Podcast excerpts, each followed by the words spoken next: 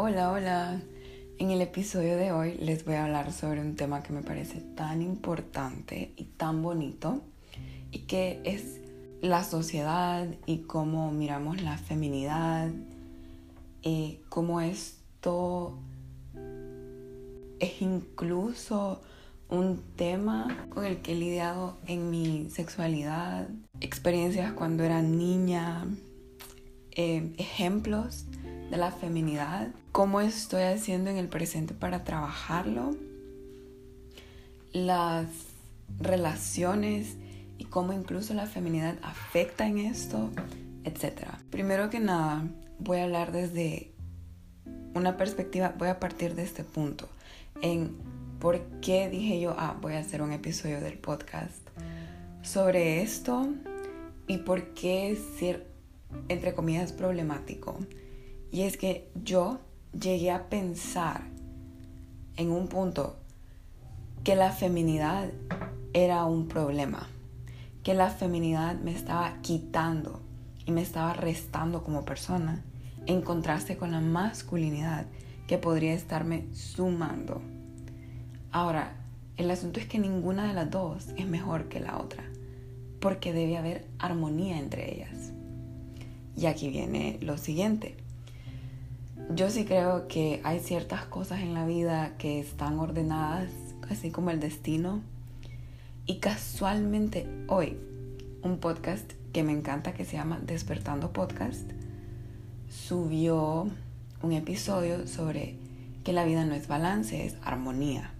Porque el balance es la misma cantidad, digamos, de tiempo, inversión, etcétera, en ciertas cosas.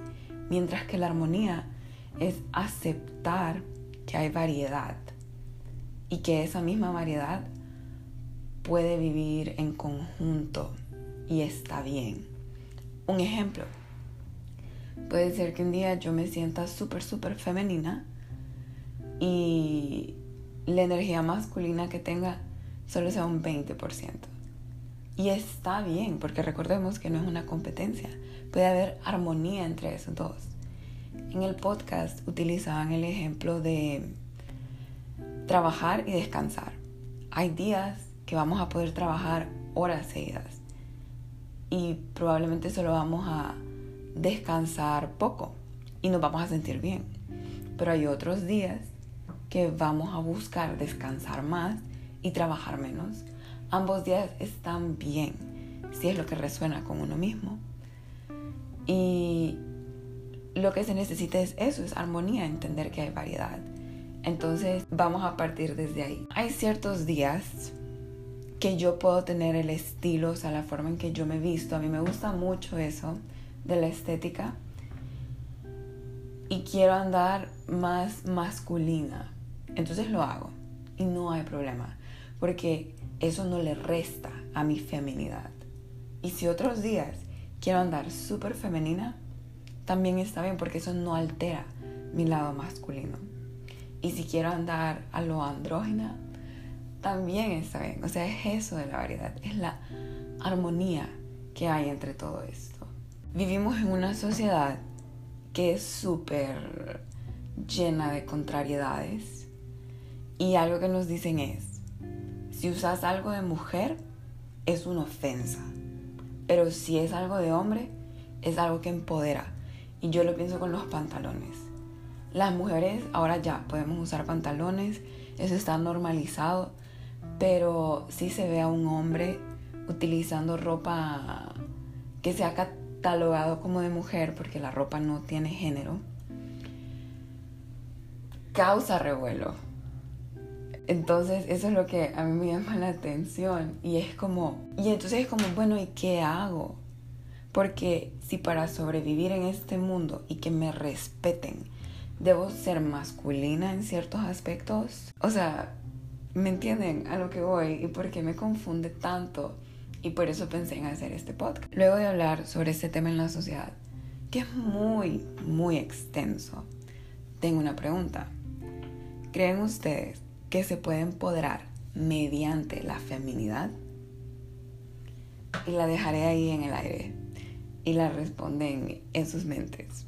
Porque yo, yo sí creo, ahora sí lo creo. Algo que me ayudó mucho. Ahora voy a mencionar un poco lo de validar mi sexualidad con ser masculina. Hablando sobre la, la fluidez en el estilo y los manerismos.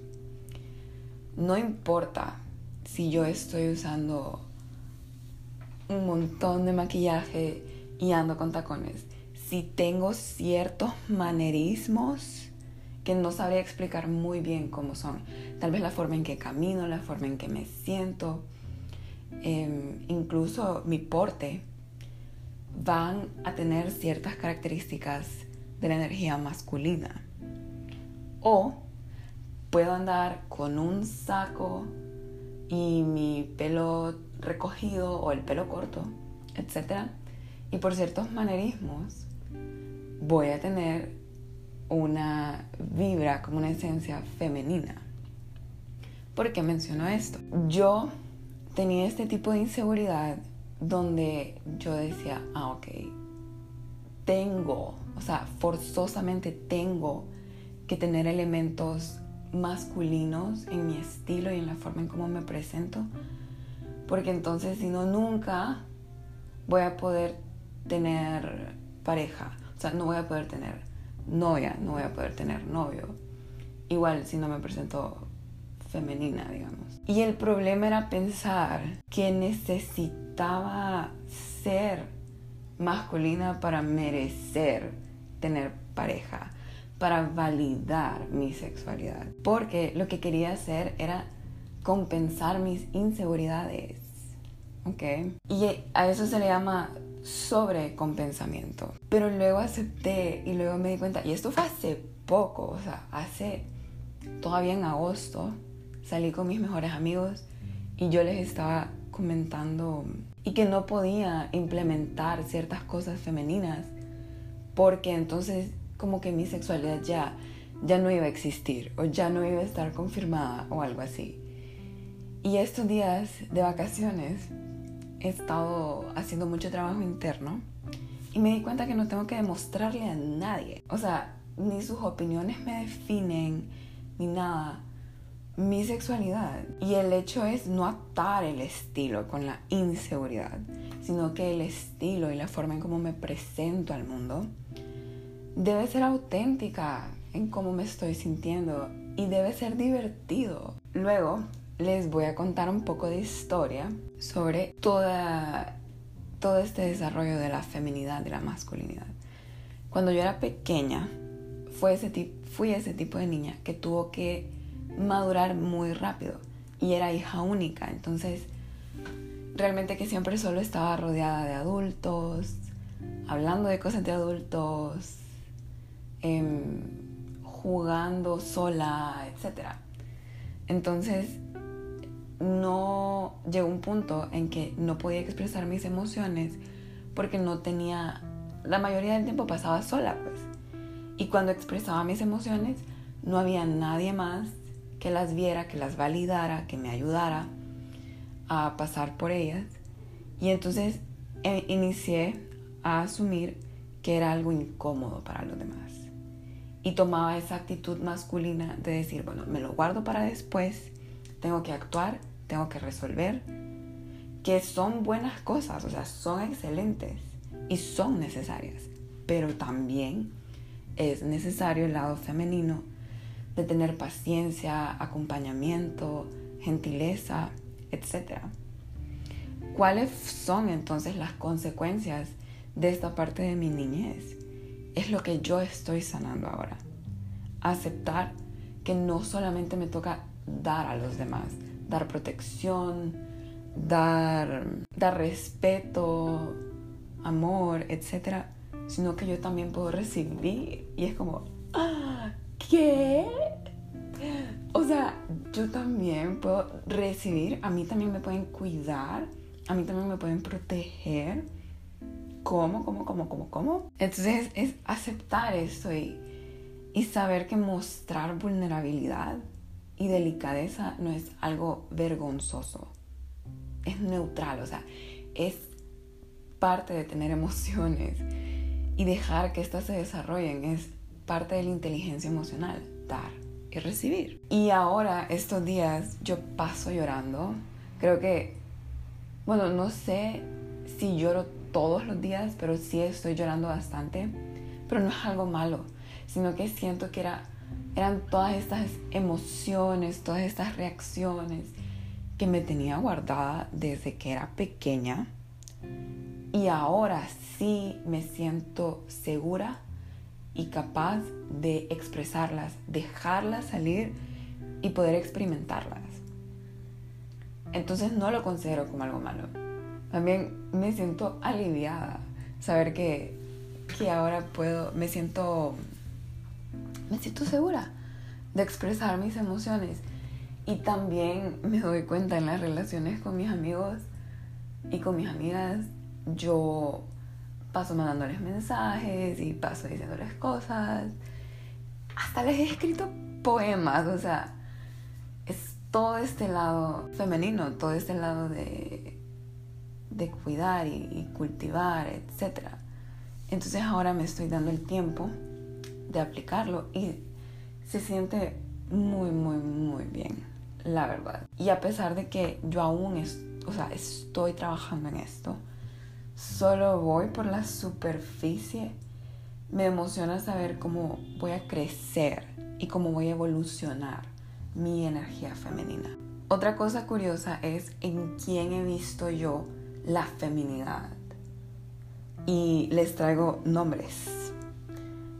Tenemos a Hitomi Mochizuki, a Willow Smith, Harry Styles, Conan Gray, May Bang, Zoe Kravitz, Bretman Rock, Damiano David y todo Måneskin, la verdad. BTS, Leo Rizzi. Todas estas son personas y probablemente muchísimas más que me demostraron también que la feminidad no tiene un, un género, digamos. Porque entre todas estas personas que acabo de mencionar, hay aquellos que se consideran femeninos, masculinos, que están en medio, que son no binarios, etc. Y que la feminidad no tiene una imagen en específico. No tiene solo pelo largo. No tiene solo maquillaje. O no tiene solo ropa tal. O, o sea, no. No, no, no, no. Sino que es la esencia de esta gente. Y por eso fue cuando coloqué todas las piezas juntas y me cayó el 20. O sea, cultivar la feminidad no es exclusivo de un género, de una sexualidad, de un país, etc. Porque la feminidad es mucho más que solo lo que se ve por fuera, la verdad. O sea, es profundo, es sentir, es inteligencia emocional, es interior. Como dije, o sea, es profundo, es parte de la esencia de esta persona. ¿Cuáles son los ejemplos en la sociedad de esto? Por ejemplo, esto lo hacía más antes que ahora, pero quiero volver a implementarlo. Y es dividir el día en dos. Esta es la parte organizada y estructurada. Porque yo ya sé que tengo límites en las horas, etc. Y lo que hacía era dedicar la mañana a cosas de la universidad, a cosas de trabajo, etc y la segunda parte del día era para relajarme, para cosas personales. Incluso podría ser trabajar en el podcast, tomar fotos o descansar o hablar con mis amigos, etc. Otro ejemplo de a dónde veo feminidad que es súper empoderante es los vampiros. A mí me encantan los vampiros, me encanta la estética, etc. Y en las películas de acción también, cuando hay una mujer, así como en Inframundo o Tomb Raider o los Juegos del Hambre, por ejemplo, Twilight, porque sí, así es. O sea, donde la mujer no es poderosa porque es una copia de la masculinidad, sino que desde su feminidad es empoderada y hay una armonía entre estas dos partes. Porque, porque hay una diferencia aquí. Y ahora me voy a la vida real. Este, hay una gran diferencia entre alguien que dice qué asco, yo no me voy a poner un vestido porque soy de mujer, a que alguien simplemente mencione, no es mi estilo, por eso no lo uso, solo es que no es mi estilo. O sea, yo la moda la entiendo, con lo que la persona se sienta cómoda, pero el machismo no, porque aceptar la feminidad no es que le estoy pidiendo a todos los hombres y todas las mujeres que andemos de pelo largo, tacones, bla, bla, bla. I mean, sería nice, pero no, no es eso, sino que es respetarla tanto al momento de experimentarla como al verla en alguien más. Simplemente es eso, es respetar la expresión femenina en todos sus sentidos, en todas las personas. En tu papá, en tu abuelo, en tu mamá, en tu primo, en tu prima, en tu amigo, en todo el mundo. En vos misma y en vos mismo también. Y yo por eso me he dado cuenta que gravito mucho más a personas que están en contacto con este lado femenino y que, que es de las emociones y la sensibilidad, etc. Porque como díganme ustedes, es que yo no lo logro entender. ¿Cómo voy a tener yo una persona súper cercana a mí, digamos un novio, que sea homofóbico, que tenga masculinidad tóxica y que diga, uy, no, yo usar una falda, un guacara, no sé qué. ¿Por qué? O sea, ¿por qué miras la feminidad como una ofensa?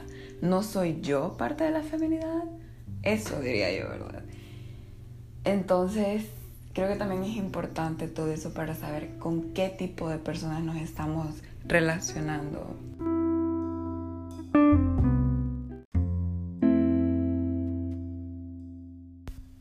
Por último, otra parte en la que tuve que sanar bastante fue en mis sueños y aspiraciones. Porque uno de mis planes para el futuro y uno de mis sueños es ser mamá y tener mi propia familia y ser la esposa de alguien, etc. Y no lo siento como algo que me quita valor como mujer o que alguien me está utilizando o que solo lo hago para entrar en esa caja del estereotipo, no, sino que es algo que realmente me gusta y que sí quiero hacer. Pero para poder llegar a esa opinión, para poder verlo desde ese punto de vista, tuve que sanar muchas cosas. Tuve que dejar de ver esas partes de la feminidad como algo malo, como algo que me quitaba poder como mujer o algo que era opresivo para mí, porque no lo es. Esa es la, ese es el verdadero feminismo. No decirles a las mujeres qué es lo que deben y no deben hacer, sino apoyarlas en las decisiones que tomen y si mi decisión es, por ejemplo, que quiero tener hijos, etc., no es que le esté fallando el feminismo, sino que es en la decisión. O sea, el feminismo es apoyar que la mujer tenga el poder de decisión. Y a partir de ahí sané muchísimas cosas también. Y ahora Hoy sí, para terminar, les voy a leer un poco lo que escribí en mi diario y de dónde salió la inspiración para hacer una parte del episodio. Entonces, dice así, pienso en mí como una niña, cuando me sentía sola y lo único, único que quería es que alguien me sostuviera. Pero muchas veces me escondía y lloraba sola, entonces asumí que mi llanto y mis emociones no le interesaban a nadie, a los demás, que eran cosas que únicamente se vivían en privacidad individual. Y por eso me siento tan culpable y avergonzada de llorar en público o incluso frente a personas cercanas. Ahora ya no tanto, la verdad. Mi paréntesis en lo que estoy leyendo. Creo que mis amistades cercanas me dirían como, ah, ¿en serio? ¿Así te sentís? porque soy más abierta emocionalmente con todas estas personas, porque me permiten serlo, me hacen sentir segura y acompañada, pero si es algo que debo trabajar eh, para expresárselo a otras personas y todo lo demás. Y me recuerda mucho a una canción de Conan Gray que se llama Fight or Flight. Y en una parte dice, prefiero morirme que llorar enfrente tuyo. Bueno, así es, exactamente así. Hubo un tiempo y todavía un poco me identifico bastante con esa parte de la canción. Pero bueno, recapitulando. No quiero utilizar la palabra estorbo porque la siento como que es algo demasiado despectivo, pero algo así fue lo que asumí que era durante mi niñez, que si no era perfecta según el estándar que tenían los adultos para mí, o sea, que si era callada, obediente y responsable, era lo que importaba. Todo lo, todo lo demás que yo llevara al mundo no era importante o era un drama innecesario. Y luego, como adolescente, ese fue el problema, porque cuando era vulnerable, en ciertos momentos, cosas que me costaban mucho, y sobre todo frente a ciertas figuras femeninas, la respuesta que tenían era decirme que dejara de ser tan dramática y desvalidaban por completo mis expresiones emocionales. Y a partir de ahí, ya terminó lo, lo que estaba leyendo, es entonces que yo dije, no, no, no, no, no, yo no voy a dejar que nadie me arruine mi propia vida y yo no poder experimentar mis emociones y sentir mis emociones, porque es un derecho que tengo y además es un deber, si quiero tener una vida que se me haga satisfactoria. Por eso me parece que hablar de la feminidad es sumamente importante para todas y todos, porque tiene mucho que ver con las heridas de mamá, claro que también con las heridas de papá. Y pues yo tuve una niñez que me ha dejado mucha tarea. Y me imagino que hay otras personas en el mundo que también tienen este tipo de situación. Entonces es responsabilidad de cada uno trabajar en estas cosas. Pero el hecho es que toda esta parte de sanar que me me gustaría hacer un episodio de cómo yo inicié a sanar mi niña interior. Toda esta parte de sanar sí es complicada, sí es triste en ciertas partes, pero también trae bastante satisfacción y bastante alivio sobre todo después, porque sabemos que ya estamos cortando con este trauma transgeneracional y que al fin hubo alguien que le puso un alto y que dijo, no, ya no voy a seguir llevando todas estas conductas tóxicas a otras personas, a otras generaciones y voy a actuar desde un lugar más consciente.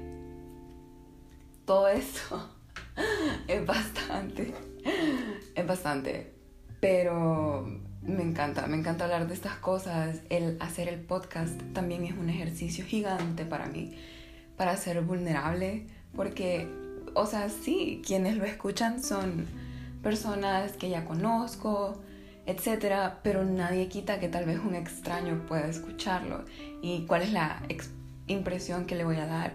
Y yo aquí hablo 100% auténticamente, sin esconder nada, o sea, sin tener muchas reservas.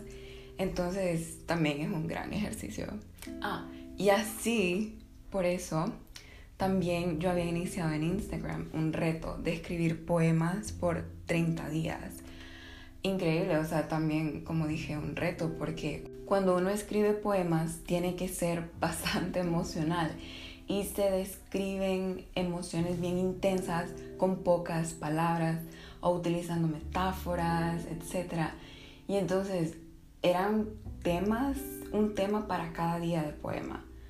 Y son temas fuertes, o sea, estamos hablando de abandono, en otro fue amistad, en otro fue amor, pero en otros son miedos y cosas así. Entonces, también me reto a mí misma a ser más vulnerable frente al mundo y siento honestamente que eso es lo que me ha fortalecido. O sea, si tuve mis ganancias de ser la fuerte, de ser la resiliente en muchísimas ocasiones, pero también he recibido bastante fortaleza de mis momentos vulnerables. Porque, hay tantos momentos, pero bueno, eso lo, lo diré en el podcast, sobre todo de, de sanar la niña interior, porque siento que ahí es otro tema que hasta ha de tener unas tres partes porque hay mucho que hablar ahí.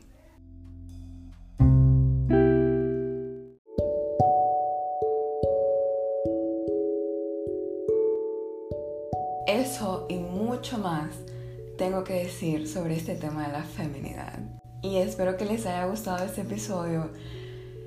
Fue divertido escribir sobre él, me di cuenta de muchísimas, muchísimas cosas. Y siento que hay muchísimo más que decir, pero entonces lo guardo para otra idea, en otro, en otro podcast, en otro episodio. Antes de irme, quiero agradecer infinitamente a estas energías femeninas, estas amigas que siempre pasan pendiente del podcast. Absolutamente siempre. Después que subo un episodio, siempre me preguntan cosas o me mencionan cosas y se los agradezco desde el fondo de mi alma. Así que muchas, muchísimas gracias a Miriam, mi mejor amiga, Miriam Ávila, Ana Zavala, a Nina Mejía y a Daniela Sofía Álvarez. Gracias por siempre apoyarme porque sin ustedes yo creo que no hubiera tenido el valor de iniciar el podcast, aunque hubiera sido solo por diversión y porque es un pasatiempo. Un abrazo, las aprecio muchísimo, muchísimo. Y a todos y todas las demás, pues también gracias por escuchar, tomarse el tiempo de hacerlo. Nos vemos en el siguiente episodio.